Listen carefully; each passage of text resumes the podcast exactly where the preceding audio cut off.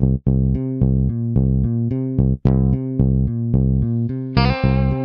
the Pitch. Der Sportpodcast mit Benny und David.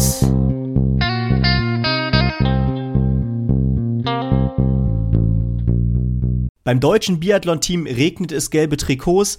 Eine historische deutsche Männerstaffel im Langlauf und wir sind Weltmeister. Das alles und noch viel mehr in Folge 193 von On the Pitch, der Sportpodcast.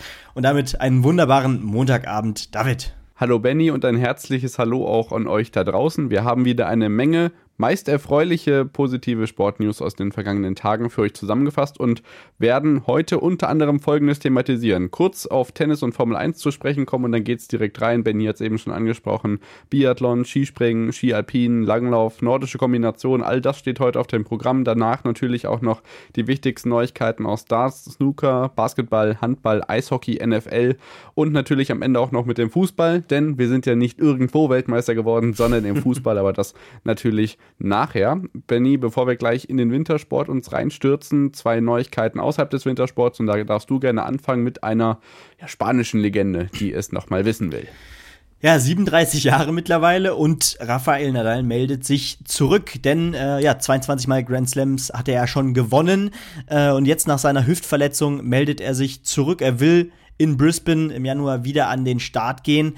Ähm, nach einem Jahr ohne Wettkampf ist es Zeit für eine Rückkehr, sagte der Spanier in einem Video auf Social Media. Doch auch durchaus emotional äh, sah man ihn da. Und ähm, ja, natürlich sind wir alle sehr, sehr gespannt, wie er sich da zurückmeldet. Man ist noch unsicher. Er, er spürt, verspürt nämlich wahrscheinlich noch einige Schmerzen im Training, wie er selber auch sagte. Äh, das heißt, topfit wird er wahrscheinlich in Brisbane auch nicht an den Start gehen, aber äh, er hat das Ziel fest anvisiert mit dem ersten Grand Slam des Jahres und ähm, da wünschen wir natürlich auch alles Glück der Welt, dass er da wieder zumindest an sein Niveau rankommt, äh, was ja natürlich nach so einer langen Pause nicht unbedingt ja, äh, so schnell geht. Theoretisch sind also noch zwei der großen drei dabei. Mal genau. gucken, ob das funktioniert. Ich bin ja ein bisschen kritisch, weil man immer von dem äh, wach gespritzten Fuß oder äh, lahmgelegten Fuß, je nachdem, gesprochen hat. Und jetzt ist nur die Hüfte dein Thema. Also mhm. ich bin gespannt, ob er es nochmal schafft und drücke da auch alle Daumen. Die zweite Neuigkeit, die wir vor dem Wintersportblock haben, ist, dass Logan Sargent nächstes Jahr auch Formel 1 fährt und zwar im Williams. Und das ist für die Formel 1-Fans sicherlich schon eine Besonderheit.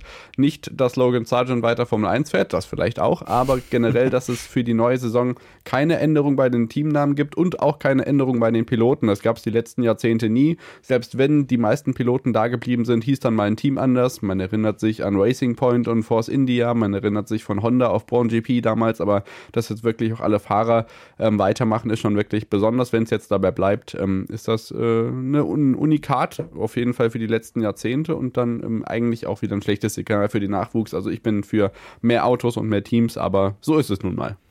Ja, nachdem wir ja in der vergangenen Saison doch durchaus viele äh, neue Jungs dabei hatten, muss man ja sagen, äh, ja, die sich natürlich auch teilweise bewährt haben, teilweise blieben sie noch hinter ihren Erwartungen. Ich glaube, da blieb ja auch, äh, ich glaube, dazu zählt, glaube ich, auch Lord äh, Logan Sargent. Ähm, und ja, mal, mal, sehen, wie er äh, sich da tatsächlich noch präsentieren kann. Aber so, David, Aber so, jetzt, jetzt geht's los, Benny. Jetzt geht's richtig los. Denn, ähm, ja, äh, das zweite Wochenende im Biathlon oder eher die zweite Woche im Biathlon in Östersund, im schwedischen Östersund traditionell stand an und ich denke mal, nach der ersten Woche konnten wir ja schon doch ein tolles Ergebnis aus deutscher Sicht verzeichnen. Den ersten Weltcupsieg für Roman Rees. Franzi Preuß kratzte nach ihrem Comeback äh, an ihrem Weltcupsieg äh, und auch Vanessa Vogt mit Top-Ergebnissen. Also um nur ein paar Namen zu nennen. Und jetzt ging es auch endlich los mit Sprintverfolgung. Auch Staffeln standen an und also viel besser kann es doch aus deutscher Sicht nicht mehr laufen, oder? Ja, es ging auf jeden Fall genau da weiter, wo wir das ja in den ersten Östersund-Tagen schon gesehen haben und steigen dann ein mit der Frauenstaffel, die am vergangenen Mittwoch ausgetragen worden ist. Ähm, vielleicht so ein Rahmendaten, du kannst dann mal analytisch was reinschmeißen. Ähm, wir haben Norwegen vor Schweden und Deutschland, also ein Podest mit deutscher Beteiligung. Dabei sind die Schwedinnen mit einer Strafrunde unterwegs gewesen, die Deutschen nicht. Die Deutschen aber dann sechs Sekunden hinter den Schwedinnen im Ziel. Ähm, soweit ich das mitbekommen habe, Selina Krotia noch kurzfristig eingesprungen. Die stand morgens im Bad und hat da erst erfahren, dass die Staffel läuft. Also da ging es dann schon mal los mit den deutschen Podestplätzen. Ja, ganz genau. Und das ging ja, der Reigen ging dann ja direkt weiter. Auch bei der Männerstaffel, äh, da stand man tatsächlich relativ früh, äh, über weite Strecken über das ganze Rennen eigentlich auf einem Podestplatz. Am Ende war es Rang 3 ebenso bei den, bei den Männern. Ähm, eine Strafrunde gab es für Johannes Kühn äh, als letzter Läufer. Der musste ja, ja die Rolle von Roman Rees einnehmen, der ja wegen einer Erkrankung äh, vorzeitig erstmal lahmgelegt war. Das hat sich dann äh, am Ende auch noch mal ein bisschen hingezogen, beziehungsweise trotz einer Unterbrechung dann noch hingezogen bis ins, in die Verfolgung. Ähm, aber ja, trotzdem, am Ende dieser dritte Platz, äh, die Top 3 waren ja auch wirklich unangefochten, denn Aust äh, Australien, Australien sag ich schon, Österreich äh, war am Ende auf Rang 4 mit 1,44 Rückstand. Äh, das heißt, ja, doch, ähm, obwohl man nicht in der Top-Staffel, Top-Besetzung antreten kann, wieder zwei Podestplätze. Und das war doch auch ein gutes Vorzeichen für die, ähm, ja, für die Sprints dann natürlich, wo es den nächsten Weltcupsieg aus deutscher Sicht gab. Denn äh, es ist wieder ein Oldie eigentlich, wieder ein, der 30-Jährige, diesmal ein, ein 30-Jähriger wieder mit Philipp Navrat, der seinen ersten Weltcupsieg einfährt. Genau, das Ganze vor den großen norwegischen oder generell skandinavischen Namen Bö, Sörum, Samuelsson, Dorles, Gvedal, Strömsheim, also wirklich die ganz großen Namen, die er da geschlagen hat und sich ins gelbe Trikot gelaufen hat und aus deutscher Sicht auch ein schönes Mannschaftsergebnis. Johannes Kühn wird Achter, Benedikt Doll wird Zehnter, Justus Strelo 15. Also da regnet es auch schon die ersten WM-Normen, die im Biathlon natürlich so wichtig sind wie nie, wenn es gibt keine Sportler, die so viele Weltmeisterschaften austrägt wie der Biathlonsport und auch diesen Winter ist es ja mit Nove Miesto soweit. Und und ähm, bei den Damen, da hat es zwar nicht ganz für ein Podium gereicht, aber trotzdem für eine überragende deutsche Mannschaftsplatzierung im Sprintwettbewerb, denn Franziska Preuß lief auf Rang 4, nur knapp hinter Ju äh, Juni Arne Kleif und Vanessa Vogt auf Platz 5. Da dann ein Weltcupsieg von Lou Jean Monod und äh, Caroline Offsig-Stadt-Knotten war dahinter. Auch schön für die Französin an der Stelle. Ja, definitiv. Und was wir ja bisher über den Winter erleben, ähm, bei den Männern natürlich, bevor wir sowieso natürlich nochmal auf die Verfolgung schauen, äh, aber auch bei den Frauen, die Top-Favoritinnen, die man äh, vor der Saison vielleicht auch im Kopf hatte, hatten, ähm, die sind bisher noch nicht top in Form. Also ein Johannes Tinius Bö zum Beispiel 18. und 15. in den Einzelrennen dieses, äh, dieses Wochenende. Stulaholm Lagreit ebenfalls noch äh, keinen Sieg dabei gehabt. Äh, aber auch so wer wie Martin Ponziloma oder ein Samuelsson, äh, die sind alle noch nicht in Topform. Äh, da, wart, da warten noch äh, einige Podien auf sie. Dafür Taje Bö natürlich und mit Sörum, ein anderer Norweger, ebenfalls auf dem Podium. Aber doch eine interessante Tendenz, die wir jedenfalls in diesen ersten Rennen mitbekommen. Natürlich bei den Frauen auch noch mal kurz reinschauen. Jean Monod, die, äh, wie wir gleich auch in der Verfolgung sehen werden, sogar einen Doppelsieg feiern konnte. Also nach ihrem ersten Weltcupsieg jetzt danach den, direkt den zweiten. Vielleicht können wir da auch direkt drauf eingehen.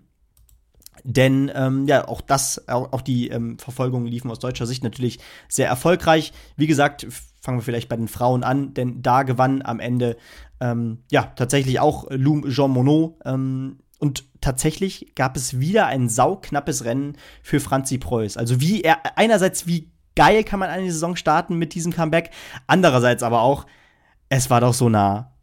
0,3 Sekunden sind es am Ende, die Franziska Preuß von dem Weltcupsieg hier in der Folgung, Verfolgung getrennt haben.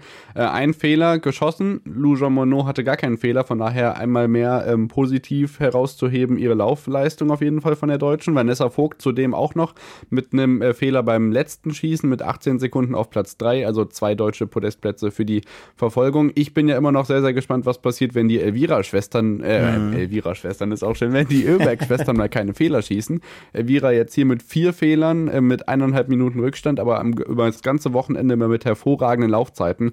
Also wenn die Schwedinnen mal alle Scheiben treffen, dann haben wir da noch eine weitere ähm, Nation vorne drin, die da mitmischt.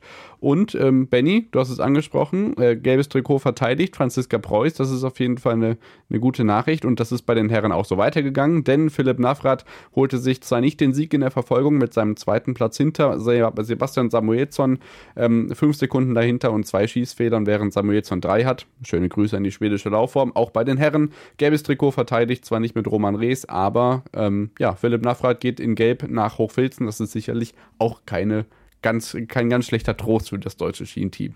Nein, definitiv nicht. Also direkt den Sieg, äh, seinen ersten Weltcupsieg auch bestätigt. Fünf Sekunden an, äh, an einem weiteren Weltcupsieg äh, vorbeigeschrammt. Also der Mann kann richtig zufrieden sein. Aber auch Johannes Kühn, ein wichtiger zehnter Platz. Da kommt jetzt doch auch ein bisschen Konstanz rein. Äh, das hatten wir in der letzten Saison auch nicht immer bei Kühn.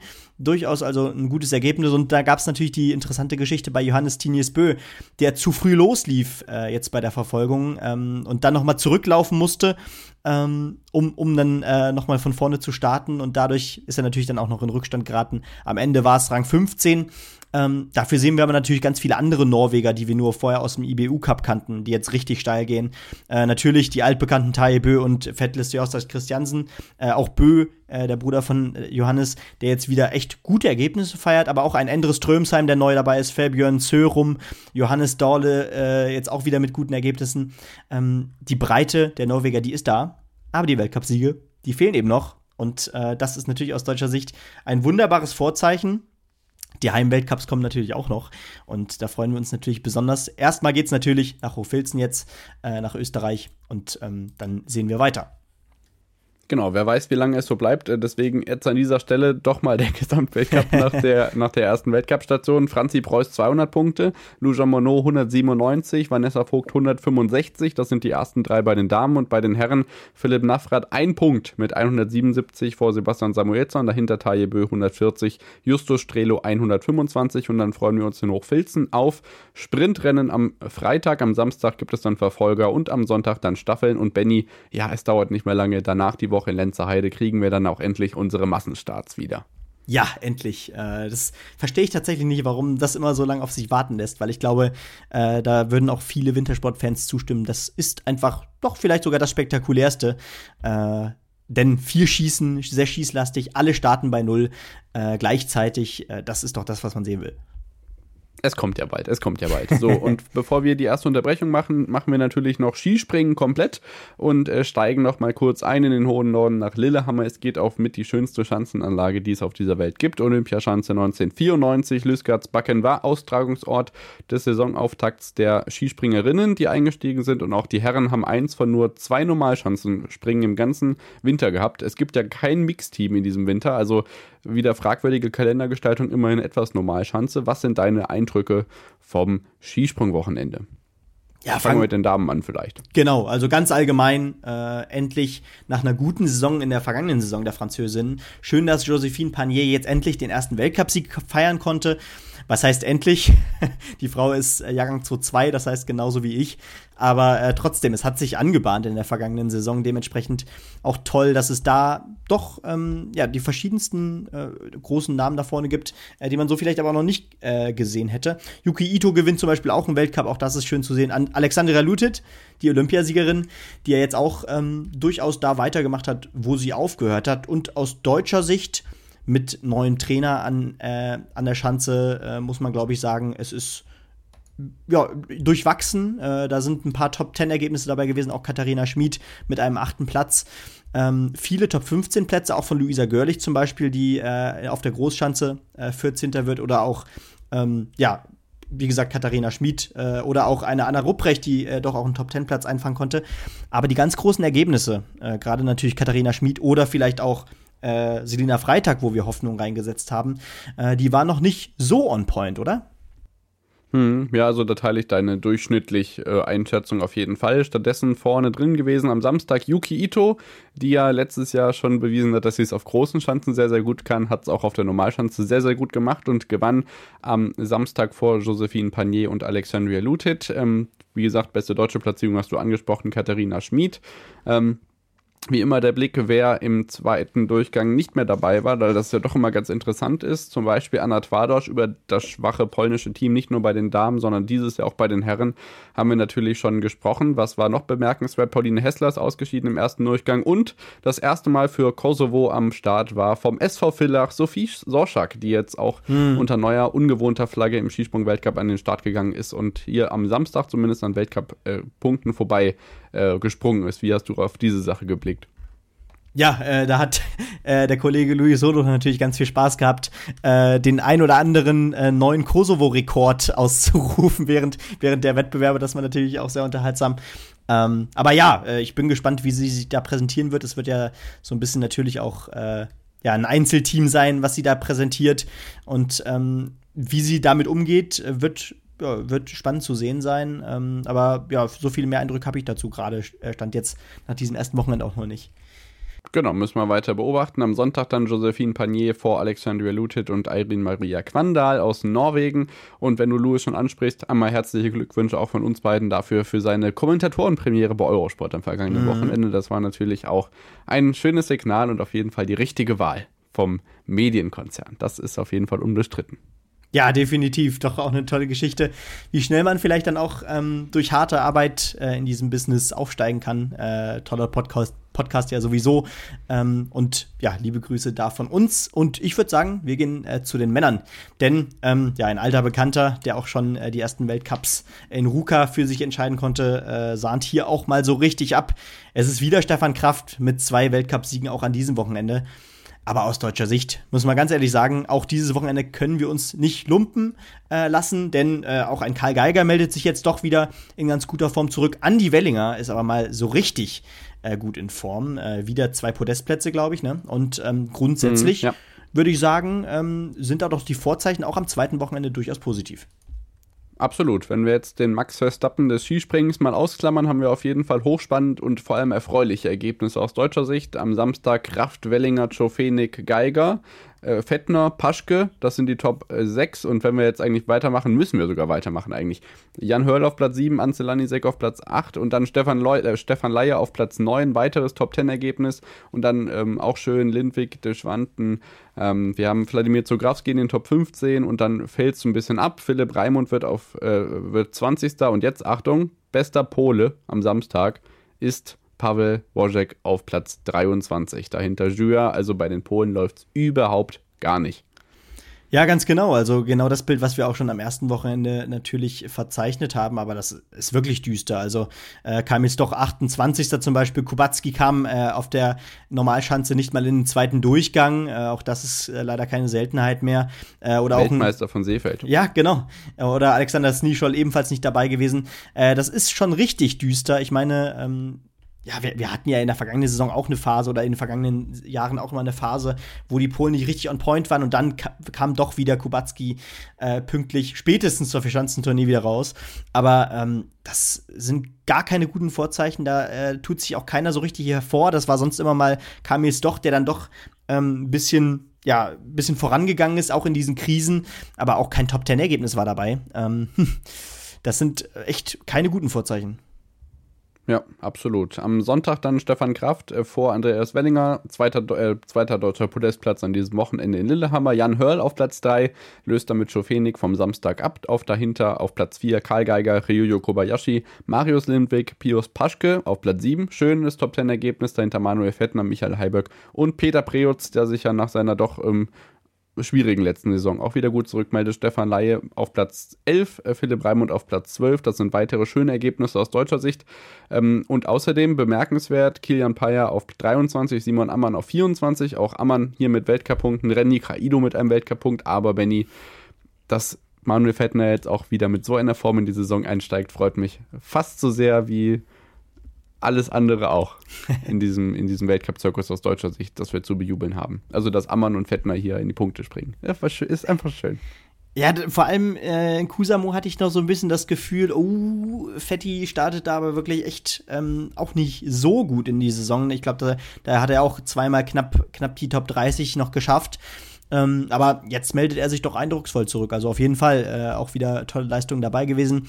Auch Anzelanisek, äh, der doch auch Probleme hatte am Anfang der Saison bisher, äh, mit einem achten Platz immerhin äh, tendenziell wieder in der richtigen Richtung. Aber ja, ich würde sagen, äh, es ist weiterhin eigentlich äh, so ein Österreich-Deutschland-Wettbewerb, wie wir es am ersten Wochenende auch schon verzeichnet haben. Ich meine, auf der Normalschanze die Top 7, entweder Österreicher oder Deutsche. Ähm, ja, am, am, auf der Großschanze war es ein bisschen unterschiedlich. Da hat sich dazwischen noch ein Norweger mit Lindwig Platz 6 und ein, äh, ein Japaner mit äh, Kobayashi auf Rang 5 gekämpft. Sonst waren es aber bis Platz 9 eben auch äh, alles Österreicher und Deutsche. Äh, also das Bild setzt sich fort, ähm, würde ich sagen. Äh, und es, es, setzt sich auch weiter zusammen. Es wird natürlich spannend zu sehen sein, wie das jetzt äh, die Saison über weitergeht. Genau, jetzt bewegt sich der Tross erstmal weiter ins Vogtland. Am Wochenende stehen in Klingenthal die Weltcup-Springen auf dem Programm nur bei den Herren. Ähm, die Damen steigen dann aber trotzdem auf Vorweihnachten wieder ein, denn wenn ich richtig äh, informiert bin, ist Engelberg das erste Mal Austragungsort auch eines Frauenweltcups. Da gibt es dann wieder ähm, das volle Skisprungprogramm in zwei Wochen. Aber wie gesagt, jetzt erstmal das erste deutsche Springen in Klingenthal. Und wir machen weiter mit der ersten Unterbrechung in der heutigen Episode und melden uns nach der Pause wieder mit Ski Alpin, mit verheerenden Kalenderproblemen, das ist jetzt schon abzusehen. Dann Langlauf, nordische Kombination mit sehr, sehr erfreulichen Ergebnissen aus deutscher Sicht. Da lohnt sich das Dranbleiben. Ebenso wie für die weiteren Neuigkeiten aus Darts, Snooker, Basketball, Handball, Eishockey, NFL und Fußball. Bis gleich.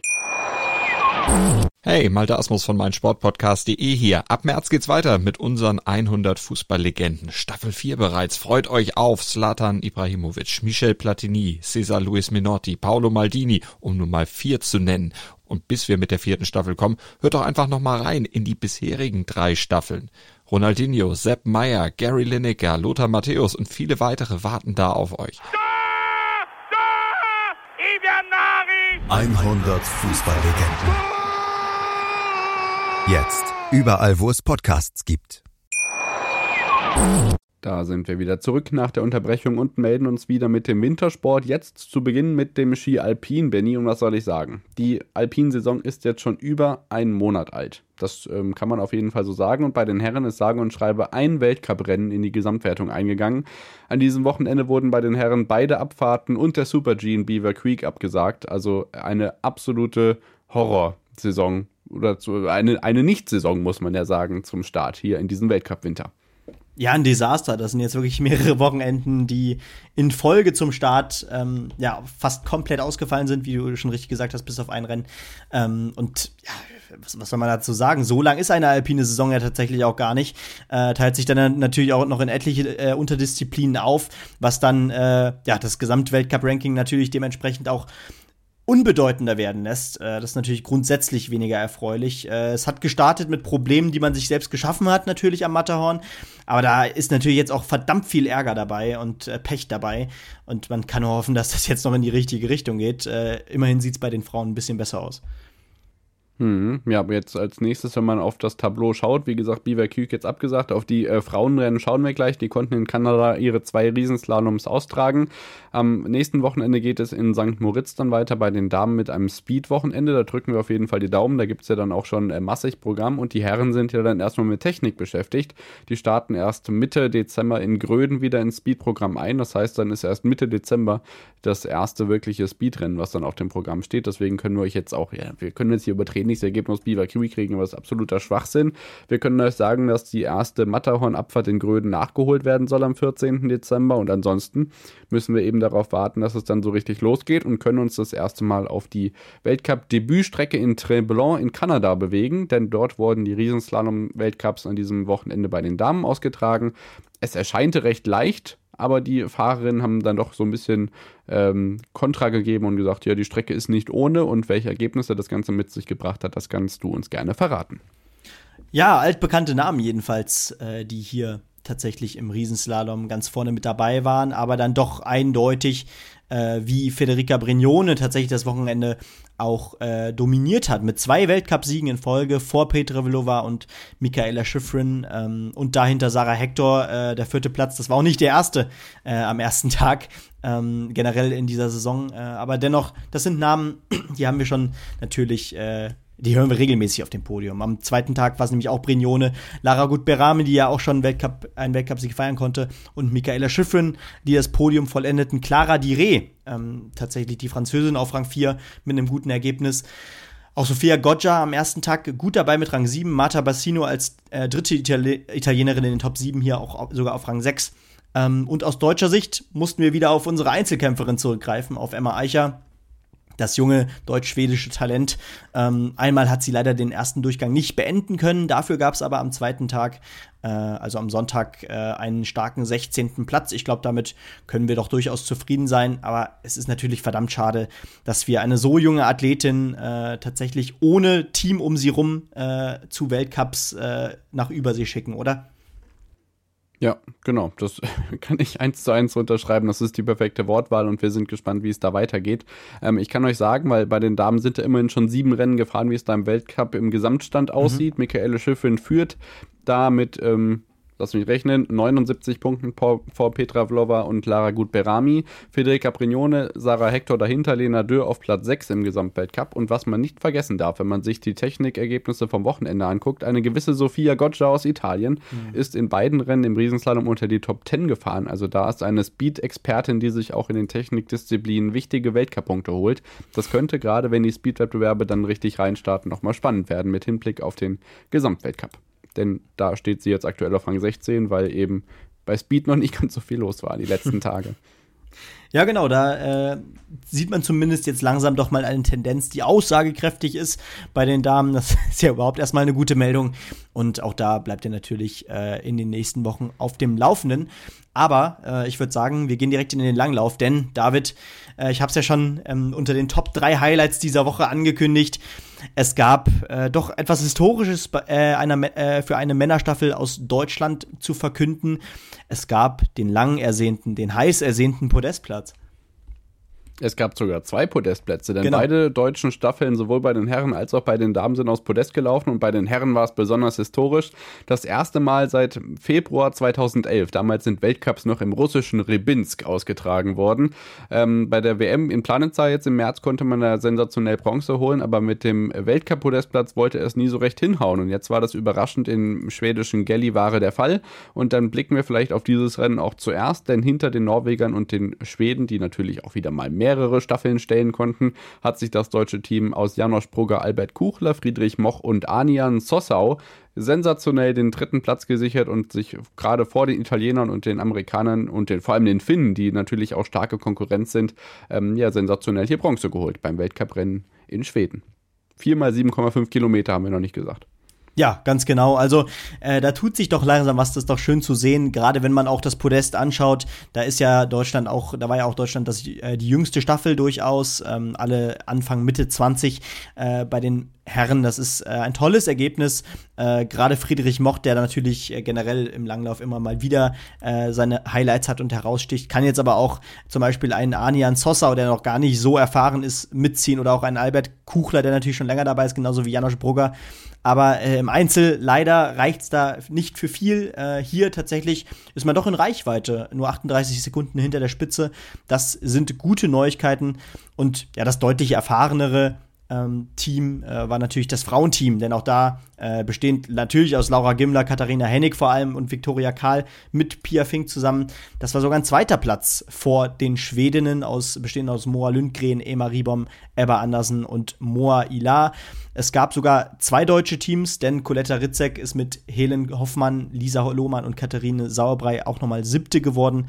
Auch das ähm, ja, ist ein solides Ergebnis und am Ende, wie gesagt, die Schwedinnen, die hier vorweggehen eine ganz, ganz dicke Gratulation an das Team um Peter Schlickenrieder auf jeden Fall mhm. für diesen äh, schönen Saisonstart. Also das gab ja natürlich schon Rennen am vergangenen Wochenende, aber das weckt wirklich Hoffnung, diesen verschlafenen Langlauf auch mit mehr TV-Zeit und Aufmerksamkeit hier auszustatten. Deswegen lohnt es sich, dass wir das in den vergangenen Jahren auf jeden Fall nicht aus dem Blick verloren haben. Wir sind euch noch zwei weitere Ergebnisse da schuldig aus Schweden. Zehn Kilometer freie Technik, das gab es dann noch am ähm, Samstag jeweils. Jesse Diggins gewinnt für die USA, Ebba Andersen, Moa Ila auf dem Podest, beste deutsche deutsche Platzierung da Viktoria Kahl mit einem neunten Platz. Und bei den Herren gab es auch die 10 Kilometer, da konnte Paul Goldberg vor Harald Östberg Amundsen und Iver Tiltheim Andersen gewinnen. Das heißt, äh, drei Norweger, eigentlich waren es sogar vier, und wenn wir ganz genau sind, sechs Norweger auf den besten sieben Positionen in diesem Rennen oder sieben Norweger auf den ersten zehn Positionen dieser Rennen, dieses Rennens. Also wir bewegen uns langsam in, in,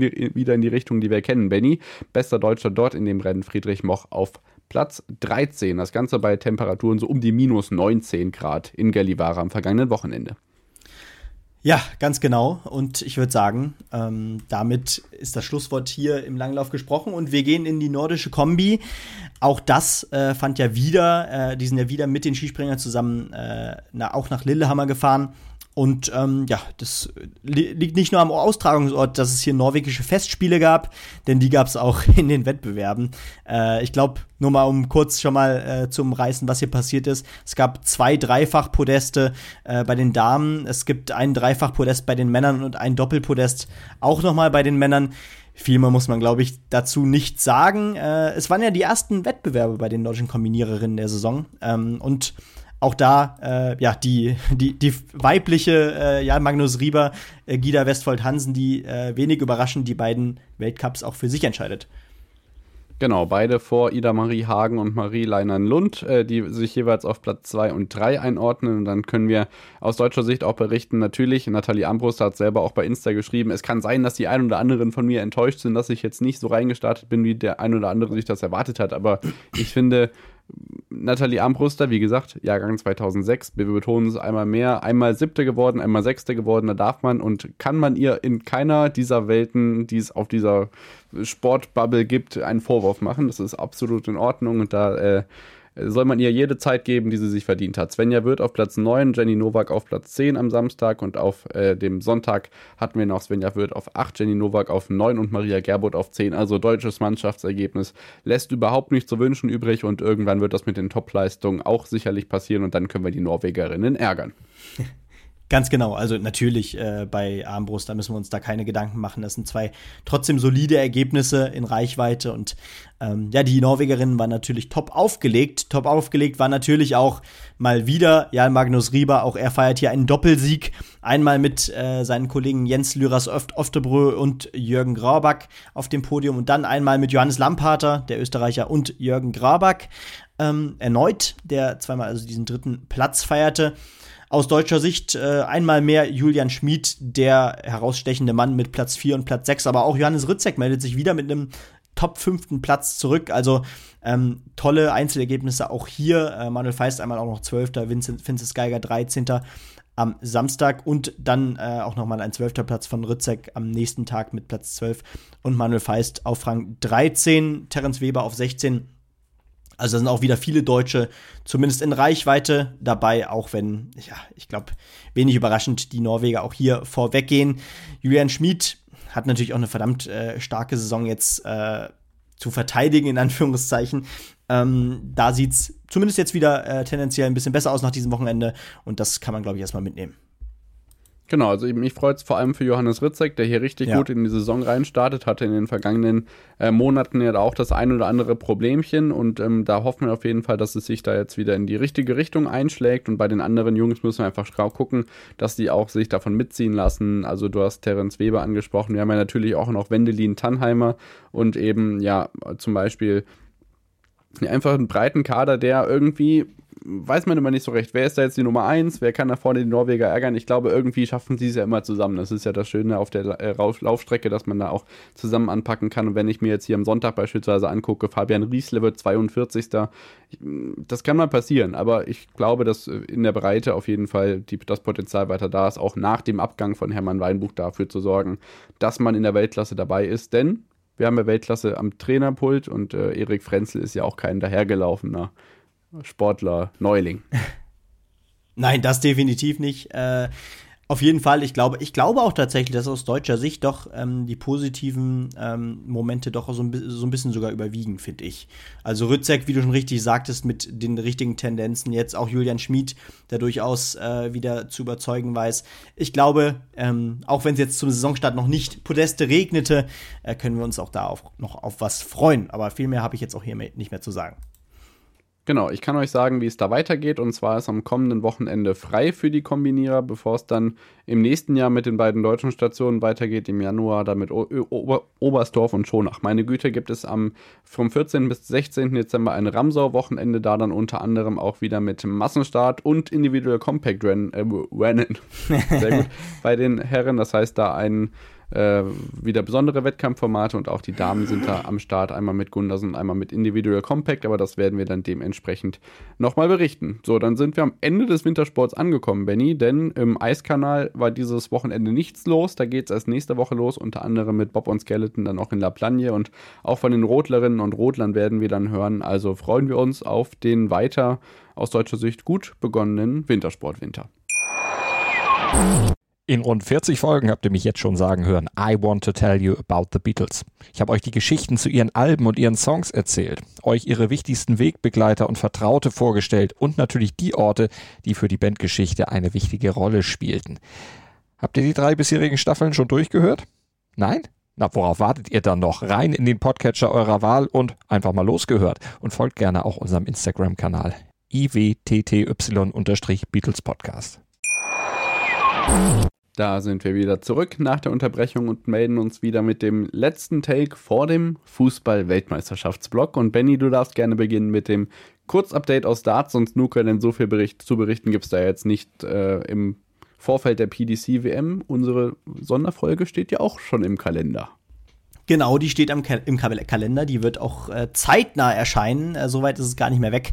Äh, auf jeden Fall ja, ein bisschen mehr als eine Woche. Alle auf Folgen drücken. Genau, alle, alle auf, Abonnieren, alle auf drücken. Abonnieren drücken. Dann äh, bekommt ihr auf jeden Fall direkt die Meldung, wenn unsere Darts WM Vorschau erscheint. Ich kann so viel sagen. Äh, der Gast wird genau der sein, der auch im vergangenen Winter mit uns äh, auf die anstehenden Geschehnisse im Ali Pelli geschaut hat. Es ist ein renommierter Name im, im Darts-Journalismus. Also viel mehr Tipps braucht ihr, glaube ich, hiermit nicht. Wenn ich könnte natürlich natürlich gerne in unserem Feed nach unten scrollen.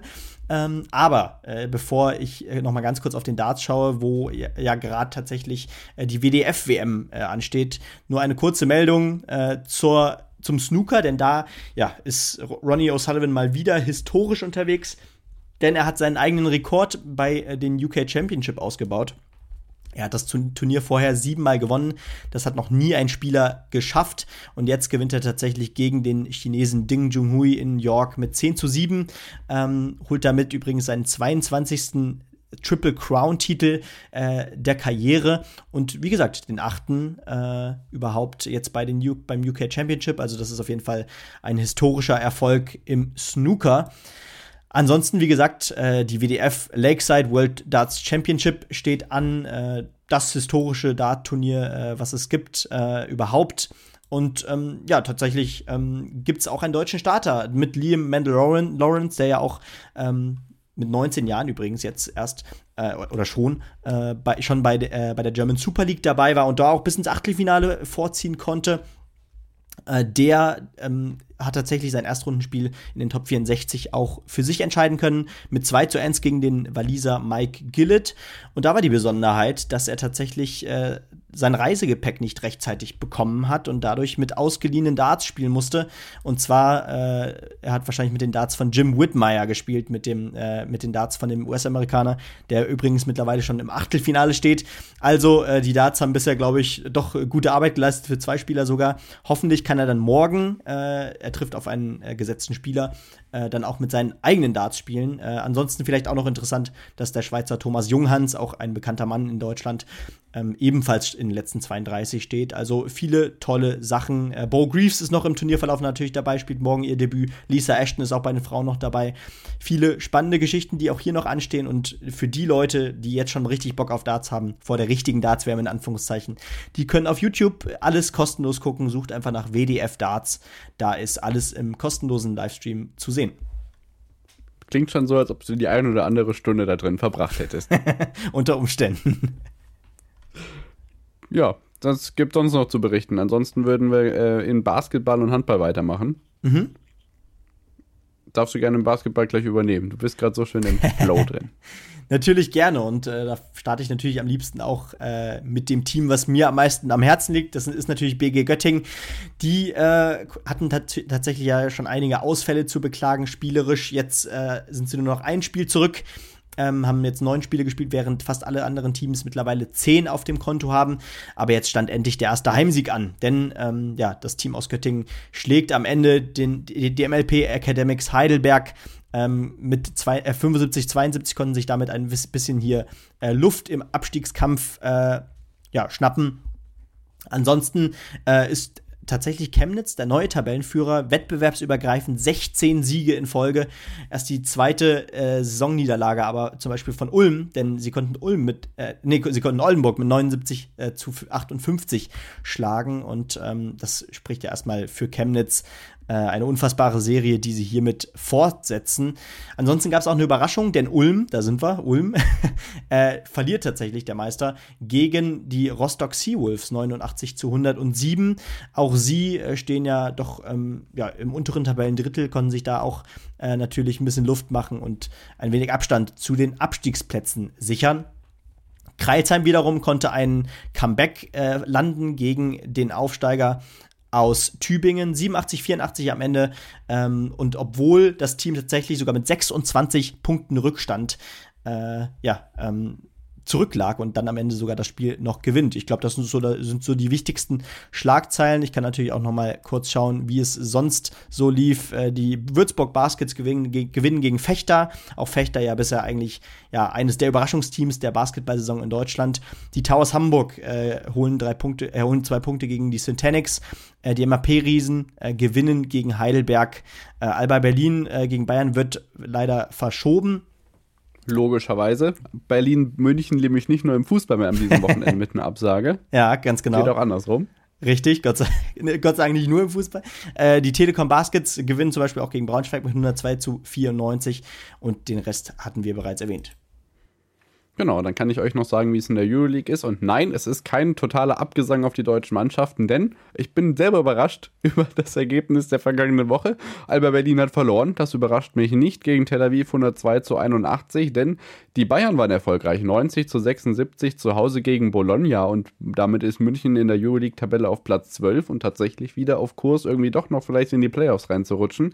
Wir bleiben auf jeden Fall dran, denn das wäre natürlich wirklich ein Ding, weil äh, das äh, käme dann doch wieder unerwartet. Zeit. Wir blicken dann auf den Handballsport, denn da ist auch ein weiteres großes Ereignis gerade am Laufen, die Frauenweltmeisterschaft im Handball. Wir hatten schon drüber gesprochen. Die ersten deutschen Partien sind auch schon gelaufen, gerade mit einem richtig äh, starken Sieg über den Iran. 45 zu 22 gewann die deutsche Auswahl da. Heute am Montagabend geht es dann gegen Polen. Es sieht aber ganz gut aus mit dem Hauptrundeneinzug. Man führt gerade die Gruppe an, spielt jetzt gegen Polen um Platz 2, äh, äh, Platz 1 in der Gruppe, je nachdem wie man sieht. Und dann können wir uns auch da hoffentlich auf eine weitere lange Turniergeschichte für die deutschen Handballfrauen freuen.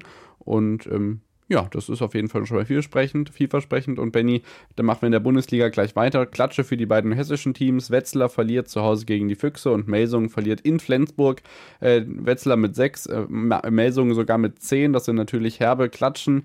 Ähm, aber irgendwie waren die dann doch erwartbar, auch wenn das in der Höhe für Melsungen schon unerwartet ist. Das kann man, glaube ich, schon sagen. Die Löwen gewinnen in Hamburg 32-36. Magdeburg ist in, äh, gegen Gummersbach erfolgreich und der THW Kiel gewinnt 39 zu 30 gegen den BHC. Das sind so im Überblick die News vom vergangenen Handballwochenende. Weiter in Magdeburg vor Berlin und äh, Flensburg schiebt sich jetzt auf, an Melsungen vorbei, die Nordhessen auf Platz 4 ja, langsam äh, lichtet sich doch so ein bisschen das Bild und man sieht äh, ja die Top-Teams doch wieder ein Stückchen nach oben sich schieben, während Melsung aber doch äh, bisher trotz der Niederlage natürlich ähm, konstant da oben drin bleibt und mit um äh, die oberen Plätze rund um THW Kiel, den, die Rhein-Neckar-Löwen oder Flensburg kämpft.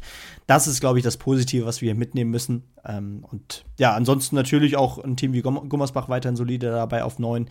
Wetzlar leider natürlich jetzt äh, eins wieder nach unten gesackt auf 15. Äh, so richtig hier unten raus wollen sie trotzdem nicht, auch wenn natürlich Balingen, Waldstätten und Eisenach äh, jetzt mittlerweile zwei Punkte Unterschied haben ähm, zu den vorderen Platzierungen. Aber ähm, naja, das sind jetzt so die Tendenzen, die sich nach diesem Spieltag ergeben. Und das wird vor Weihnachten nicht leichter, denn die HSG muss am Freitag nach Flensburg. Die hatten ja jetzt Melsungen hochgeschlagen und äh, Melsungen empfängt den SC Magdeburg und den Tabellenführer. Also weitere Spitzenspiele da für die hessischen Teams und äh, schwere Gegner, gegen die es da geht. Ähm, also da blicken wir natürlich weiter drauf, wie es da in der Bundesliga weitergeht. Ich kann euch sagen, was in der Champions League passiert ist. Da war Magdeburg in, äh, gegen Montpellier erfolgreich, 28-24. Und auch Kiel gewinnt gegen PSG. Ähm, schöne Erfolge, denn Kiel ist damit weiter Tabellenführer und Magdeburg ist in Gruppe B hinter Barcelona und Westbrem auf Platz 3. Das sieht also sehr gut aus. Auch in der ähm, European League waren die Rhein-Neckar-Löwen erfolgreich. Und auch äh, Flensburg hat gespielt und zwar gegen die Kadetten Schaffhausen. Schaffhausen hat gewonnen, 25-24, Benny. Das darf nicht verlier, äh, ver äh, verloren gehen. Auch die Füchse Berlin sind erfolgreich gewesen. Das aus dem Handball. Und dann dürfen wir gerne weitermachen mit einem Sprung nach Übersee, bevor ich dann wieder uns auf den deutschen Fußboden zurückhole mit dem Eishockey. Aber blicke erstmal auf die NFL. Ja, ganz genau, denn äh, ja, wir müssen leider wieder über die, über die Patriots reden. Ähm, eine weitere Niederlage, die zehnte im zwölften Spiel. Äh, 0 zu 6, sogar ohne Punkte blieben sie am Ende äh, gegen die Chargers. Also, ähm, ja, was soll man da noch groß sagen? Es ist eine Katastrophensaison, die genauso weitergeht wie bisher. Ansonsten auch gab es eine Überraschung, äh, denn die Arizona Cardinals konnten ihren dritten Saisonsieg feiern, 24 zu 10 gegen die Steelers, die weiterhin aber doch ganz solide dastehen bisher in der Saison. Bei den Lions gab es wieder äh, einen St. Brown Touchdown äh, ja, zu, zu äh, feiern, aus deutscher Sicht natürlich. 33 äh, zu 28 am Ende gewinnt das Team gegen die Saints. Also auch da sieht es weiter für die Lions richtig gut aus. Ähm, für wen es gerade nicht ganz so gut aussieht, das ist Patrick Mahomes. Äh, das Team um äh, Patrick Mahomes, die Chiefs, konnten jetzt das, die dritte Partie in den letzten fünf Spielen äh, nur verlieren. Diesmal gegen die Green Bay Packers mit 1927. da auch viele kleine individuelle Fehler von Mahomes dabei gewesen. Also äh, sehr unsouverän in Teilen. Äh, da kann man nur hoffen, äh, aus Sicht der Chiefs, dass es da dann doch auch für den Star Quarterback ein bisschen besser wird. Und Tua Taigo Valoa äh, der weiterhin ganz starke Leistungen feiert und abliefert, muss man einfach sagen. Ein echtes Feuerwerk der Miami Dolphins. 45 zu 15 gewinnen sie gegen die Commanders, damit natürlich auf Kurs Playoffs. 200, 280 geworfene Yards schaffte Tour äh, in diesem Spiel. Zwei Touchdown-Pässe waren auch dabei. Also wieder eine echte Glanzleistung. Und ich denke, das waren auch so die wichtigsten Schlagzeilen hier. Genau, gute Besserung auf jeden Fall noch an die ganzen Verletzten des vergangenen Wochenendes. Also mhm. wie gesagt, äh, Pittsburgh Steelers Quarterback Kenny Pickett ist klar, ähm, auch äh, Referee Nick Piazza, der von Alvin Kamara, dem Running Back, umgerannt wurde in New Orleans, dem ist wohl die Kniescheibe rausgesprungen. Da schrie auch mal ein Schiedsrichter abseits des Platzes auf. Also ähm, ja, NFL ist immer kontaktfreudig und da kann sowas mal passieren. Wir wünschen auf jeden Fall, dass alles glimpflich abläuft und dann ja, gucken wir weiter, was mit diesen, also sehr unglaublich, Patriots Chargers 0 zu 6. Also es sieht ja nicht aus wie ein Football-Ergebnis, ganz ehrlich. Und äh, wie das mit Bill Belichick weitergeht, auch das werden wir natürlich weiterhin beobachten und blicken dann jetzt auf den Eishockeysport, bevor wir dann gleich zum Fußball kommen. Ähm, deutsche Eishockey-Liga kann man soweit ganz kurz machen. Äh, vorne gewinnt Berlin, die Löwen Frankfurt verlieren zu Hause gegen den Meister aus München. Düsseldorf schlägt sich unten raus mit einem Derby-Sieg gegen die Kölner Haie. 7 zu 1, richtig stark. Ähm, Ansonsten verliert Iserlohn und Nürnberg im Tabellenkeller und auch aus deutscher Sicht können wir sagen, geht es für Kassel weiter bergauf. Ähm, wenn es keine Playoff-Modi gäbe, könnte man hier schon fast den Meistertitel einfahr äh, einfahren. Gegen den zweitplatzierten Grimmitschau ein klares 6 zu 1 zu Hause, richtig stark äh, für die Huskies und Bad Nauheim verliert zu Hause gegen die Star Bulls aus Rosenheim und befindet sich jetzt auf Platz 6, das aber trotzdem noch für die Playoffs reichen würde. Das aus dem Eishockey und ich denke, dann sind wir bereit und können gleich rüber zum Fußball gehen. Da geht es nach der Unterbrechung dann unter anderem um die U17 Weltmeisterschaft, die Europameisterschaftsauslosung 2024, Bundesliga, DFB-Pokal und Frauennationalmannschaft. Bis dann. Vernimmt sich, was man will, dann wilde Gerüchte entstanden. Fast nichts davon stimmt. Tatort Sport. Wenn Sporthelden zu Tätern oder Opfern werden, ermittelt Malte Asmus auf meinsportpodcast.de. Folge dem True Crime Podcast, denn manchmal ist Sport tatsächlich Mord. Nicht nur für Sportfans. Da sind wir wieder zurück nach der Unterbrechung und melden uns wieder mit dem Fußballteil und wir beginnen mit unserer Weltmeistermannschaft, Benny. Erzähl uns, was passiert ist in Indonesien.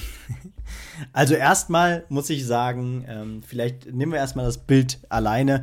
Ähm, wie gesagt, wir sind Weltmeister. Die U17 gewinnt auch das ja, WM-Finale im Elfmeterschießen gegen den Konkurrenten Frankreich ähm, mit 4 zu 3 nach Elfmeterschießen nach 2 zu 2 regulärer Spielzeit. Und das, obwohl man ja nach einer dominanten ersten Halbzeit dann leider in Unterzahl sich irgendwie mit dem Unterschied, äh, Unentschieden in äh, das Elfmeterschießen retten musste. Aber was dann, was rund um dieses Turnier in diesen letzten Spielen passierte, auf, äh, auch in Deutschland vor allem, finde ich, ähm, war doch sensationell. Also wir haben ein U17-Turnier äh, gefeiert, als wäre es die Weltmeisterschaft. Das war mein Eindruck. Es haben e-, etliche Leute saßen vor dem Fernseher, um sich dieses Spiel anzusehen. Ähm, das hat man auch auf Social Media erlebt. Und das waren so tolle Szenen, da hat man wieder einmal erlebt, wie sehr der deutsche Fußball nach Erfolgen lechzt. Ja, und wie stark dieses Gemeinschaftsgefühl dann sein kann, diese Erfolge auch zu feiern. RTL ist auf den Zug aufgesprungen, äh, ähnlich wie beim Basketballphänomen äh, vor oder im letzten Jahr. Ähm, hier dann natürlich auch äh, mit zwei Elfmeter-Dramen, die sich natürlich dann nicht nur im Halbfinale, sondern auch im Finale gezeigt haben. Ähm, mit einem ganz großen Helden natürlich, Konstantin Heide, der auch äh, ja, den deutschen Sieg am Ende festhält im Elfmeterschießen. Ein bisschen Trash-Talk kann ja nicht schaden irgendwie. Nee. Äh, ähm, das hat er auch heute beim Empfang in Frankfurt, ich durfte da sein, gesagt, ja, das war meine Taktik, so ein bisschen Trash-Talken vorneweg. Und dann hat man das irgendwie gejuckelt bekommen beim Elfmeterschießen, aber es ist ja trotzdem auch natürlich ähm, ziemlich emotional gewesen, die war natürlich ein bisschen müde, ich möchte jetzt nicht verkatert sagen, sie waren vor allem überglücklich, das kann man ihnen sagen. Ähm, Christian Wück, der Trainer, hat jetzt natürlich auch so ein weinendes Auge, weil das natürlich jetzt heute auch so der letzte Tag ist, den er mit den Jungs da um Kapitän Noah Davich vom FC Barcelona verbringen konnte, denn der neue U17-Jahrgang wartet schon. Dafür wartet jetzt auf das Weltmeisterteam Hanno Balic, der ist DFB-Trainer bei der U18 und natürlich jetzt sensationell ähm, einfach, was die in den vergangenen Monaten geholt haben. Europameistertitel gegen Frankreich, Weltmeistertitel gegen Frankreich. Jetzt muss man den Leuten nur noch Spielzeit geben. Das hat der Coach heute auch gesagt, dass es daran noch so ein bisschen hapert. Aber erstmal müssen die ihre Mathe-Klausuren schreiben. Denn Erik da Silva Moreira, Rechtsverteidiger vom FC Barcelona, hat heute auch gesagt, ja, übermorgen schreibe ich Mathe-Klausur. Deswegen muss am Dienstag erstmal schön wieder die Schulbank drücken. Ja, und äh, ich glaube, da kann man dann auch äh, die Schlagzeile äh, von T-Online äh, relativ flapsig nehmen und äh, darüber lachen, wenn dann da steht, äh, sollte Nagelsmann äh, die Weltmeister für die EM in Erwägung ziehen. Nein, natürlich nicht und ich glaube, damit können wir auch übergehen. Ja, echt, also, ja, kein Kommentar dazu. So, dann blicken wir darauf, was in der vergangenen Woche los war. Europapokal, dann ein ähm, bisschen was hier auf, den nationalen, auf der nationalen Ebene so ansteht, starten in der Conference League mit einer 1 zu 2 Niederlage für Eintracht Frankfurt. Das soll nicht das letzte Mal gewesen sein für diese heutige Folge, dass das passiert. Eintracht verliert zu Hause gegen PAOK Saloniki 1 zu 2. Immerhin bleibt alles friedlich, äh, friedlich, schön, friedlich und nicht so eskalierend wie beim Spiel gegen Stuttgart am Samstagabend davor. Dann haben wir die Europa League. Da gibt es natürlich auch zwei deutsche Ergebnisse, unter anderem Bayer Leverkusen, die in Hecken gewinnen, 0 zu 2. Ähm, ansonsten, was haben wir noch? Liverpool 4-0 und natürlich auch den SC Freiburg, der am Donnerstag unterwegs war. Und die haben ein standesgemäßes 5 zu 0 gegen Olympiakos Piraeus hingelegt und bleiben damit auf Tabellenplatz 1 in Gruppe A in Europa League. Und äh, äh Champions League sind wir euch natürlich auch noch schuldig. Ähm, Lazio Celtic 2-0, Donetsk gewinnt in Hamburg gegen Antwerpen 1-0, Feyenoord Atletico 1-3, PSG gegen Newcastle 1-1 in allerletzter Sekunde. Ähm, Bern gegen Belgrad 2 zu 0, Barcelona Porto 2 zu 1, Galatasaray Manchester United 3-3, Sevilla Eindhoven 2-3, Arsenal gewinnt 6-0 gegen Lens und hat sich damit leicht revanchiert im Vergleich zum Hinspiel. Real Neapel 4 zu 2, Benfica Inter 3 zu 3, San Sebastian Salzburg 0 zu 0. Und jetzt darfst du gerne deine Einschätzungen zu den Ergebnissen der deutschen Mannschaft abgeben. Ja, also Mailand gegen Dortmund 1 zu 3. Also erstmal nur zwei Worte äh, zur Europa League natürlich. Mhm. Äh, solide Performances generell ja, über, über ja. diese gesamte äh, Gruppenphase bisher äh, von Leverkusen und von Freiburg. Beide. Sorry fürs Durchwaschen. Alles gut. Bei beiden steht natürlich jetzt schon das, äh, die, die nächste Runde, die K.O.-Runde fest. Und allein das mit zwei deutschen Teams, die wirklich gut in Form sind, aktuell äh, international oder bei, bei Leverkusen natürlich besonders sogar auch in der Liga. Da kann man mit einigen rechnen. Und äh, in der Champions League ja, äh, ich denke, auch da können wir durchaus zufrieden sein. Wir haben schon gesagt, gegen den AC Mailand, das ist für die Borussia aus Dortmund durchaus ein, ich will nicht sagen Do-or-Die-Spiel, aber durchaus eine Richtungsweisung, äh, diese Partie gewesen gegen Mailand. Und die wurde wirklich äh, doch mit Erfolg bestritten, 3 zu 1 am Ende. Und damit kann man jetzt natürlich auch mit dem Achtelfinale planen. Das ist wirklich ein ganz wichtiger Erfolg für Dortmund dass es halt also auch in der Champions League funktioniert. Ja, Leipzig ähm, hat dann doch auch, finde ich, äh, trotz dieser Niederlage gegen City aber auch gezeigt, ähm, dass man gegen Top-Teams durchaus mithalten kann. Auch das ist ein gutes Zeichen. Ja, Bayern. Ortega ist nicht schuld. Ortega ist nicht schuld, nein. Und ja, bei, bei, bei den Bayern muss man einfach sagen, es ist ein Punkt. Äh, äh, das Weiterkommen war vorher schon gesichert und jetzt, ähm, ja, ist ein 0 zu 0 gegen Kopenhagen, mein Gott. Äh, das, die Messe war vorher schon gelesen, dementsprechend äh, die Luft war schon in gewisser Weise raus. Das heißt, durchaus alles in allem eine erfolgreiche äh, Woche international für die deutschen Teams. Und damit können wir, glaube ich, auch in die Bundesliga gehen. Ein weiterer Punkt für Union mit neuem Trainer in der Königsklasse. Hm. Bisschen spät. Aber es naja. spät, aber es symbolisch ist das wichtig und äh, vielleicht kann man jetzt auch das Ruder in der wichtigsten Klasse, nämlich der Bundesliga in der ersten deutschen Spielklasse, äh, rumdrehen. Ähm, ich glaube, die Vorzeichen sind beim neuen Trainer doch eher positiv als negativ. Genau, dann äh, blicken wir kurz auf das vergangene Wochenende, bevor wir gleich nach Deutschland kommen. Lustiges aus der Premier League. Arsenal verteidigt die Tabellenführung 2-1. Ähm, Newcastle schlägt United 1-0 und Achtung, haltet euch fest, Sonntagsergebnisse. Chelsea Brighton 3-2, Liverpool Fulham 4-3 und City Tottenham 3-3. Also Premier League macht Spaß, einmal mehr, dicke Empfehlung. Habe ich viel zu wenig Zeit für, aber muss man eigentlich mal reingucken wieder. Ja, das stimmt. Also spannend wie, ja, lange nicht, muss man, glaube ich, auch sagen. Und passiert immer wieder was, wo, wo man jedes Mal wieder äh, wöchentlich hier auf, aufschrickt und denkt, huch, das war ja auch noch. Äh, das vergisst man natürlich ja. auch immer, weil im Fußball so viel parallel läuft. Aber ja, durchaus genau. äh, Premier League, es ist tatsächlich ja einfach faktisch die beste Liga der Welt. Genau, TV-Tipp für Mittwochabend, da bietet Sky eine Konferenz zusammen mit dem DFB-Pokal und Premier League an. Da ist sicherlich mal Zeit, Premier League zu gucken. Sorry. Dann blicken wir auf die dritte Liga und Arminia Bielefeld hat einmal mehr einen Punkt geholt, 2 äh, zu 2 äh, gegen Aue Regensburg, inzwischen mit sechs Punkten Vorsprung äh, vor Dynamo Dresden, aber die natürlich mit einer sehr, sehr traurigen Nachricht unter der Woche, Benny. Tragischer Tod eines Spielers. Ja, das ist Wahnsinnsgeschichte. Äh, tatsächlich ohne den Spieler vorher spielerisch zu kennen, ähm, ich, ich, weiß nur, dass, dass ich äh, ihn, ihn bei FIFA gespielt habe. Äh, daher kenne ich den Namen so ein bisschen. Aber ja, Neuzugang tatsächlich auch bei Regensburg äh, und ja, unfassbar tragische Geschichte. 25 Jahre, ein so junges Menschenle äh, Menschenleben, was da ja äh, doch ruckartig beendet wurde. Und äh, da stand der Fußball doch eine ganze Zeit jetzt ein paar Tage doch still im Kopf. Mhm. Ja, absolut. Ich habe nur mitbekommen, dass er in der Streamer-Szene irgendwie auch relativ bekannt war und dass da die Anteilnahme sehr, sehr groß war und vor allem natürlich auch die Überraschung ob des plötzlichen Todes. Da also auf jeden Fall die beste Wünsche, die besten Wünsche an die Familie und den Verein. Was können wir sonst sagen? Topspiel Dresden gegen Ferl, gewinnt Ferl tatsächlich gegen Dynamo Dresden 1 zu 0. Diese Mannschaft ist der absolute Wahnsinn. Ähm, also auch dritte Liga lohnt sich. Ähm, das äh, kann ich auf jeden Fall nur unterschreiben. Und das ist natürlich nur ein kleiner Vorgeschmack auf den Zweitliga-Samstag, äh, Zweitliga-Freitag gewesen, der höhere Einschaltquoten hatte als die Konferenz am Samstag. Äh, Schalke gegen Osnabrück, ähm, Geratz gegen Koschinat und danach Hamburger Stadtderby oder parallel St. Pauli gegen Hamburg. Einmal 4-0, einmal 2-2. Vorher hätte ich eher die Ergebnisse in einem anderen Spiel zugeordnet fast. Interessant, okay. Ja, auf jeden Fall was was eine äh, Zwei-Spiel-Konferenz, äh, die doch einige Tore äh, hatte. Und ich denke, gerade bei St. Pauli HSV kann man ja auch sagen, das eine oder andere Kuriose ist da ja auch passiert. Also ich, ich sehe, dass auf One Football äh, kurioserweise äh, da, Daniel Heuer Fernandes äh, sogar der Spieler des Spiels ist. Äh, da da gab es natürlich auch diese, diese ziemlich unterhaltsame Szene, aber natürlich für den HSV sehr bittere Szene, als der Pass von Ramos, mh, hm, alter Bekannter aus Bielefeld, ähm, mhm. zu Heuer Fernandes kommt. Äh, der, der spielt ihm den fast direkt ins Tor und Heuer Fernandes tritt wirklich ja, äh, den Ball, trifft den Ball unglücklich und äh, der Ball ballert ins eigene Tor, äh, also Eigentor für Fernandes und ja, unglücklich hätte es natürlich für den HSV nicht starten können. Ich würde sagen, St. Pauli war auch die bessere Mannschaft in der ersten Halbzeit. Der HSV hat sich dann aber noch reingebissen, dann zwei Tore in zwei Minuten, äh, einmal Ferrei und einmal Glatzel die, die dann doch das, dieses Topspiel auch mit äh, einem verdienten Unentschieden, glaube ich, beenden. Weiterhin ja, ja die Nordlichtvereine äh, auf den Top 3 Plätzen der Liga.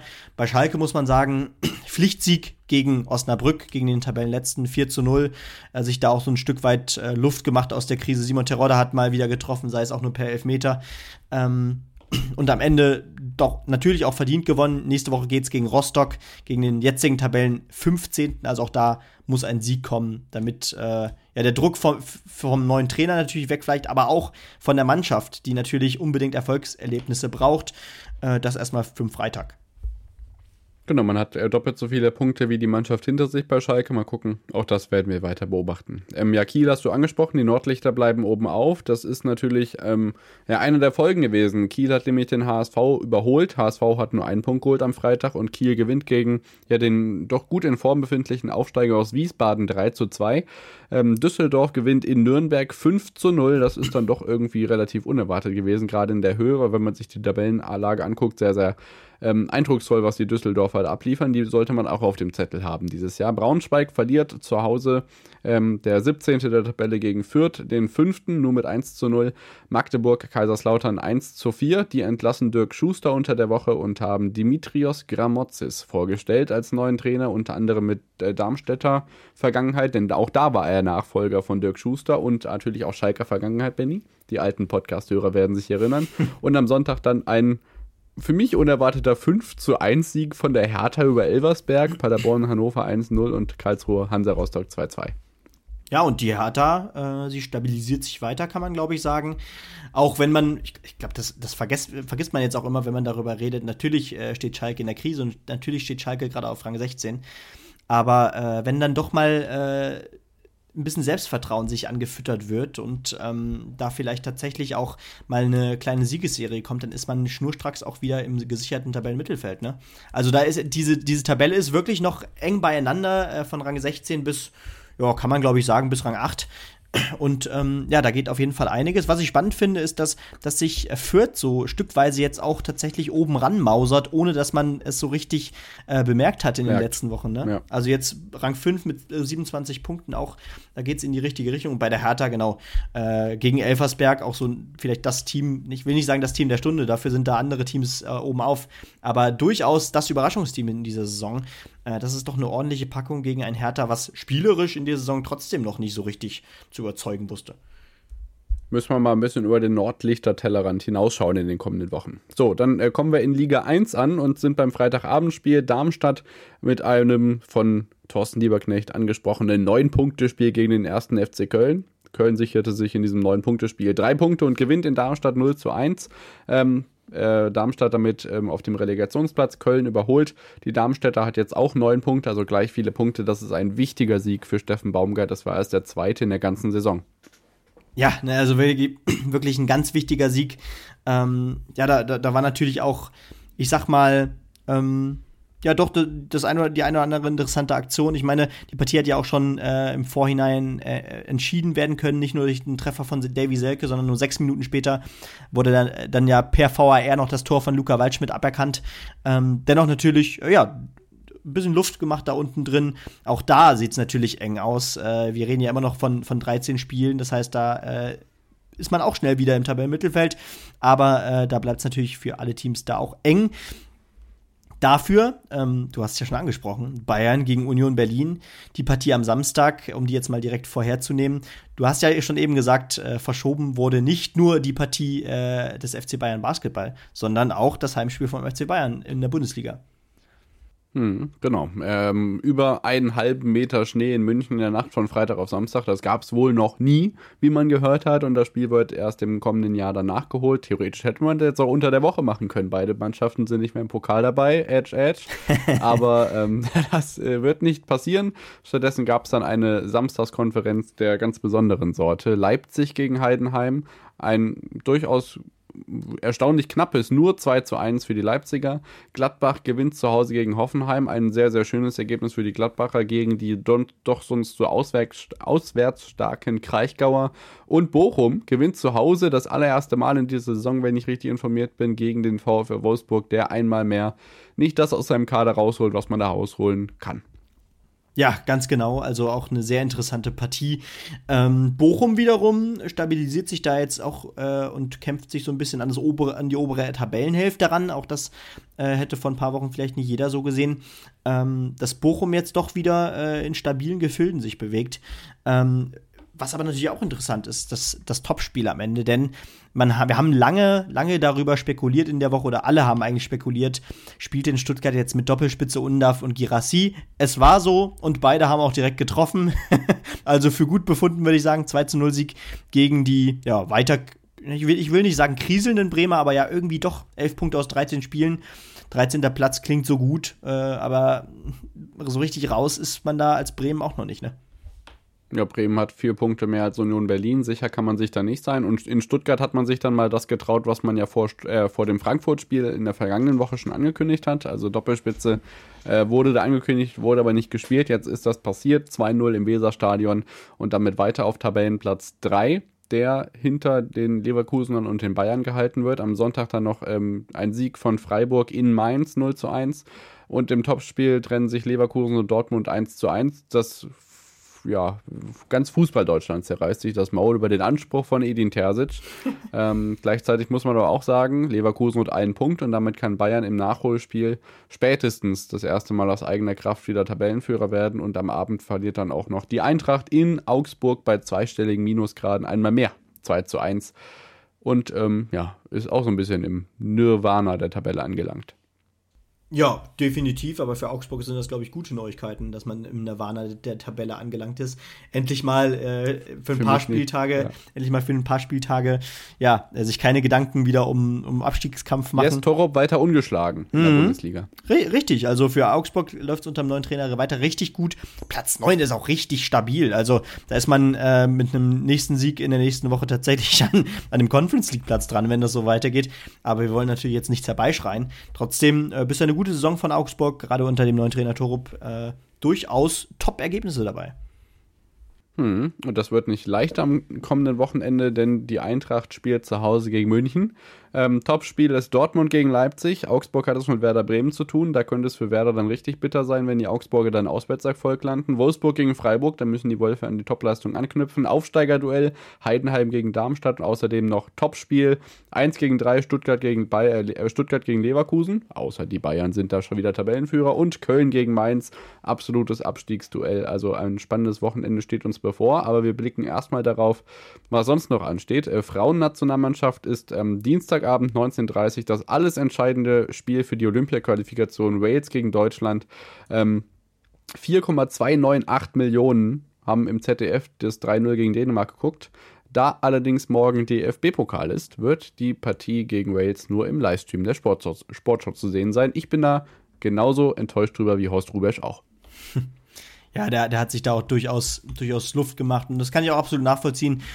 Gerade in dieser Phase ist natürlich so wichtig, dass auch ähm, naja, die Beziehung zum, zum Frauenfußball in gewisser Weise gestärkt wird. Es läuft gerade nicht perfekt und trotzdem jetzt Nations League sieht es doch wieder ganz gut aus. Ähm, da geht es in die richtige Richtung, da geht es um den Gruppensieg, äh, dass das äh, nicht selbstverständlich ist. Das ist wirklich bitter. Ja, und vor allem geht es um die Olympia-Quali. Also genau. das ist das, das alles Entscheidende, worum es jetzt geht in diesem Nations League-Spiel. Wir drücken da alle erdenklichen, verfügbaren Daumen, dass es da morgen Abend funktioniert. Und ganz ehrlich, Nürnberg gegen Kaiserslautern ich glaube, das reicht auch auf dem Second Screen. Da, ist, da könnt ihr euch gerne mit äh, Stefanie Barczyk und Almut Schuld im äh, Livestream vom Länderspiel so. beschäftigen. Das ist sicherlich auch keine schlechte Wahl. Trotzdem, Achtelfinale DFB-Pokal der Herren sprechen wir natürlich an. Kaiserslautern gegen Nürnberg, wie gesagt, 18 Uhr. Parallel dazu Magdeburg gegen Düsseldorf. Das sind zwei Zweitligaduelle. Abends haben wir dann noch Gladbach gegen Wolfsburg und den einzig verbliebenen Regionalligisten in der ersten Runde ja ähm, Darmstadt rausgeworfen. Homburg empfängt den ersten FC oder nee, den FC St. Pauli, nicht den ersten FC St. Pauli natürlich. Ähm, das wird eine schwierige Partie für den Regionalligisten. Was glaubst du vom Dienstag im Pokal? Was erwartest du da? Ja, also ich finde, wenn ich auf, den ersten Blick sind hier viele äh, 50-50-Duelle drin. Ich glaube, also ich finde, Magdeburg hat sich ein bisschen jetzt auch am Wochenende wieder sehr gut präsentiert gegen ein aufstrebendes Team wie Düsseldorf natürlich, aber trotzdem für mich eine enge Partie, ebenfalls Gladbach-Wolfsburg. Zwei Teams, die, glaube ich, auch in der Bundesliga gerade ähnlich einzuschätzen sind, die äh, beide durchaus Probleme haben, äh, um so richtig Fuß zu fassen. Bei Homburg sah. mit Rückenwind? Genau, eher mit Rückenwind auf jeden Fall, definitiv.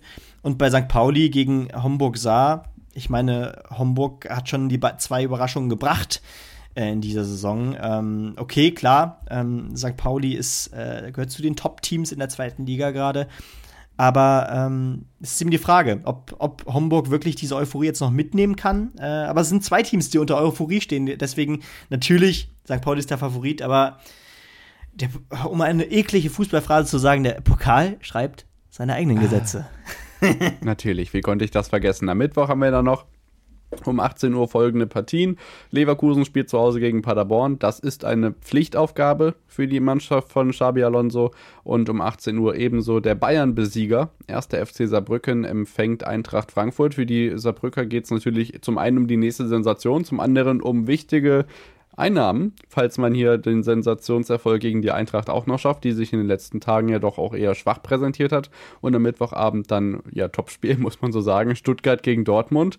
Ähm, das ist bitter für beide Mannschaften, dass da eine rausgehen muss in einer doch äh, gar nicht mal so schlechten Saison. Und auch das andere Spiel am Mittwochabend ist mindestens genauso hochkarätig, aber Zweitligaduell. Hertha gegen Hamburg. Ja, und da kann sich die Hertha tatsächlich mal gegen ein Top-Team aus der zweiten Liga beweisen, ob der Trend, den man gerade meint zu sehen äh, bei, bei dem Team aus Berlin, ähm, tatsächlich so stabil ist, wie man es denkt, oder äh, wie es sich tatsächlich gegen einen Konkurrenten, wenn es um den Aufstieg geht, ähm, präsentiert, auch wenn die Hertha da natürlich meilenweit entfernt ist momentan. Äh, also durchaus auch eine spannende Partie. Ähm, Stuttgart-Dortmund müssen wir ja, glaube ich, nicht mehr zu sagen. Zwei Teams, also Stuttgart mit 30 Punkten nach 13 Spielen in der Bundesliga natürlich das Überraschungsteam bisher äh, neben Leverkusen. Und Dortmund, ähm, ja, schwer einzuschätzen. Äh, Platz 5 gerade in der Bundesliga, äh, während Champions League sehr, sehr gut lief. Im DFB-Pokal ist noch, immer noch drin. Also, ich könnte mich nicht entscheiden, für wen ich hier, äh, auf wen ich hier tippe. Musst du auch nicht. Stattdessen kannst du dir einfach die Partien des DFB-Pokals anschauen und wir sprechen noch über die Auslosung der Fußball-Europameisterschaft 2024 in Hamburg. Wir haben uns von den Stöhngeräuschen nicht irritieren lassen und haben Esther Settler-Check fleißig gelauscht, was für Partien da ausgelost worden sind. Der Spielplan steht. Ihr könnt gerne Tickets kaufen. Die meisten Mannschaften stehen fest. Wir beginnen mit Gruppe A nur ganz kurz vielleicht einfach zusammenstellen. Ich kann dir immer die Nation sagen und du sagst zwei Sätze und dann kommen mhm. wir hier durch. Gruppe A, Deutschland im Eröffnungsspiel gegen Schottland, außerdem Ungarn und die Schweiz. Ja, was soll man schon sagen? Also auf den ersten Blick war mein Gedanke auch, machbare Gruppe, aber äh, die Frage ist auch nach den letzten Turnieren, was, was heißt denn wirklich machbar für uns? Ähm, das heißt, es wird äh, gegen die Schweiz, glaube ich, wird es ein hartes Spiel, aber man muss eigentlich die Spiele gegen Schottland, gerade das Eröffnungsspiel gegen Schottland und das, die Partie gegen Ungarn für sich entscheiden. Alles als ein Weiterkommen ist natürlich äh, ein Desaster. Was anderes kann man nicht sagen und ähm, deswegen, ich muss sagen, es ist eine machbare Gruppe. Da schließe ich mich an und an allen anderen, an alles andere auch. Gruppe B ist dann die vermeintliche Todesgruppe mhm. oder zumindest eine der Todesgruppen. Vielleicht entsteht dann noch ein paar andere, wer weiß. Spanien, Kroatien, Italien und Albanien. Weißt du, was mein erster Gedanke war? Äh, Sag's mir. In so einer Todesgruppe würde es mich nicht wundern, wenn am Ende Albanien weiterkommt. Ja. Oder? Ja. Also, wenn die Top-Teams unentschieden spielen, auf jeden Fall. Genau, also es ist oft genug Muss passiert. Ein Sensationserfolg es, es ist oft sein. genug passiert, denn dann hat man gesagt, ah ja klar, in der Gruppe einer von diesen, äh, zwei von diesen drei Teams kommen auf jeden Fall weiter. Und dann äh, kommt plötzlich der, der absolute Außenseiter, gerade bei der Europameisterschaft immer mal und setzt sich durch. Äh, aber natürlich ähm, Italien, Spanien äh, für mich hier doch äh, die Favoriten. Ähm, Kroatien wird sicherlich äh, darauf setzen, dass man mindestens den äh, besten Gruppendritten da präsentiert, aber ich sag mal so, äh, auch ein Team wie Kroatien kann natürlich für einen Sieg gegen Italien oder Spanien gut sein. Ne? Äh, schwer, zu, schwer zu sagen, wer sich hier durchsetzt. Dann haben wir Gruppe C, Slowenien, Dänemark, Serbien und England. Puh. England faktisch als Team irgendwie natürlich doch vorneweg. Äh, dahinter würde ich sagen, Dänemark, Serbien fast ein 50-50-Duell. Und Slowenien ist für mich so ein bisschen die Wundertüte. Den Kader, den ich nicht, ja. ein, nicht gut einschätzen kann. Natürlich ein Top-Torhüter mit Jan Oblak im Tor. Ähm, auch interessante Namen wie Benjamin Cesko von, von Leipzig natürlich dabei. Aber ja, ein Kader, den man, glaube ich, so nicht einschätzen kann, wenn man nicht ja, ein äh, Nationalspiele-Konnoisseur ist und äh, sich die Quali von Slowenien reingezogen hat. Dann haben wir noch eine sehr weitere schöne Gruppe für Ralf Rangnicks Österreicher, die er Deutschland geschlagen habe. Gruppe D, Niederlande, Österreich, Frankreich. Ich finde, das kann eigentlich fast schon als Dreiergruppe durchgehen. Es kommt aber noch dazu entweder Israel, Island, Bosnien-Herzegowina oder die Ukraine. Hm, wer könnte sich da durchsetzen als letztes Team? Aber wir schauen erstmal erstmal auf die, auf die drei Teams, die hier sind. Ähm, vielleicht sogar ein Stückweise, ein Stück weit eher die Todesgruppe oder auf jeden Fall steht dieser Gruppe jetzt schon nichts nach äh, im Verhältnis zur Gruppe B. auch hier. Ja, genau. Das ist als Dreiergruppe schon völlig Ja, in ja. Ordnung, finde ich. Ganz genau. Also jedes Team kann weiterkommen. Ähm, Österreich natürlich irgendwie naja, als Team, was lauert hinter Frankreich und den Ah, ich habe Niederlande. mich geirrt gerade. Sorry, ich muss korrigieren.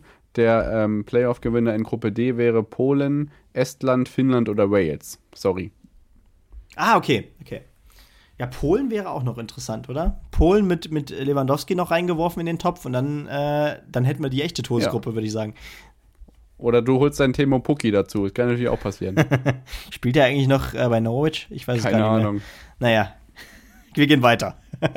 So, Gruppe E, Belgien, Slowakei, Rumänien und dann die von mir eben angesprochene Auswahl Island, Israel, Bosnien-Herzegowina, Ukraine. Ich denke, Belgien, klar, die vermeintlich goldene Generation ist irgendwann nicht mehr golden, aber selbst wenn sie blechern ist, sollte sie sich da durchsetzen.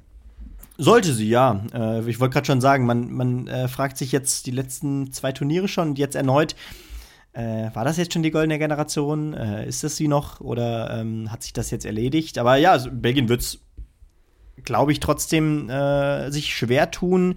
Äh, dahinter natürlich alle drei Teams mit Top-Chancen. Ich glaube, das ist für alle drei ein Segen, in dieser Gruppe zu sein. Ähm, das äh, ist vielleicht sogar die große Chance für ein Team wie eben Rumänien oder Slowakei, äh, die man sonst äh, nicht oft in einer K.O.-Runde bei der Europameisterschaft sieht. Ja, dann kommen wir jetzt zu meinem Lieblings-Playoff-Baum. Gruppe F ist safe mit Türkei, Portugal und Tschechien. Das werden interessante Partien, gerade mit den türkischen Fans. Und dann, Achtung, entweder Griechenland, Kasachstan, Georgien oder Luxemburg in Gruppe F. Oh, wie, wie lustig wäre es, wenn sich Luxemburg durchsetzen würde und Europameisterschaft spielen würde, oder? Also, Ja, wäre schon lustig. Auch hier Portugal für mich immer eine Wundertüte bei großen Turnieren. Äh, Da war schon ein Europameisterschaftstitel dabei, äh, da war schon äh, Gruppen aus in den letzten Turnieren dabei. Also ähm, für mich eine Gruppe, wo alle drei Teams auch theoretisch den ersten Platz äh, für sich entscheiden können. Äh, also das ist generell vielleicht auch bei der Europameisterschaft das Thema. Äh, wir haben verhältnismäßig doch auch einige ausgeglichene Gruppen, wo, wo man nicht direkt sagt, wie bei der WM oft, okay, die beiden sind die klaren Favoriten. Und das finde ich auch in der Gruppe besonders spannend. Tendenziell würde ich mit Portugal gehen und dahinter ist alles offen. Genau. Kleiner Funfact noch am Rande: Gruppe F im englischen Auslosungssprech ist ja nicht mehr von Czech Republic, sondern von Tschechia. Ähm, der Fall recherchiert mal, wie es darum kam, dass das Länder oder dass der Ländername auf Englisch jetzt ein anderer ist. Finde ich eine ganz interessante Side Note an der Stelle. Ist mir aufgefallen während der Auslosung. Ähm, ja, genau. Mhm. genau. Sehr gut. Dann sind wir am Ende dieser Sportnews angekommen. Ich hoffe, ihr habt einen Überblick darüber erhalten, was in den vergangenen Tagen gerade im Wintersport so alles passiert ist. Wir freuen uns auf das, was uns bevorsteht und ich äh, wünsche euch eine schöne, gesunde und friedvolle zweite Adventswoche. Ja, ganz genau. Äh, der Wintersport hört ja nicht auf, also auch dort werdet ihr natürlich äh, weiterhin einiges verfolgen können. Freut euch auf jeden Fall dann auf die nächste Folge am kommenden Montag. So viel sei gesagt, wir werden in der kommenden Woche zwei Folgen aufnehmen. Wie gesagt, Darts WM, it's beginning, to look a lot like Ali Pelli, äh, wie wir, glaube ich, eine Folge in der vergangenen Saison äh, genannt haben. In der Tat. Und äh, dann, ja, wie gesagt, folgt uns gerne auf Social Media on the pitch pod, äh, folgt uns auf Spotify, gebt uns dort auch gerne fünf Sterne und gebt uns Tipps, gebt Vielleicht euch. sind wir sogar in unserem Jahres äh, in eurem Jahresrückblick aufgetaucht. So, also auch das würden wir Den natürlich Trend, muss gerne sehen. versetzen bleiben. Richtig. Ja. Also auch da äh, fleißig teilen, Kritik, Vorschläge, was wir unbedingt äh, reinnehmen sollten, was wir vielleicht auch vergessen haben, weil auch das ist äh, als Selbstkritik immer gut zu sehen. Und dann hören wir uns, wie gesagt, in der kommenden Woche wie gewohnt am Montag wieder. Bis dann. Tschüss.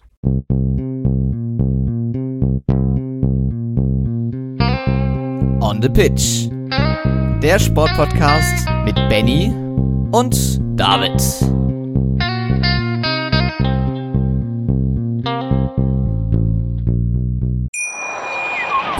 Wie baut man eine harmonische Beziehung zu seinem Hund auf? Puh, gar nicht so leicht. Und deshalb frage ich nach, wie es anderen Hundeeltern gelingt, beziehungsweise wie die daran arbeiten. Bei Iswas Dog reden wir dann drüber. Alle 14 Tage neu mit mir, Malte Asmus und unserer Expertin für eine harmonische Mensch-Hund-Beziehung, Melanie Lippisch. Ist was, Dog? Mit Malte Asmus. Überall, wo es Podcasts gibt.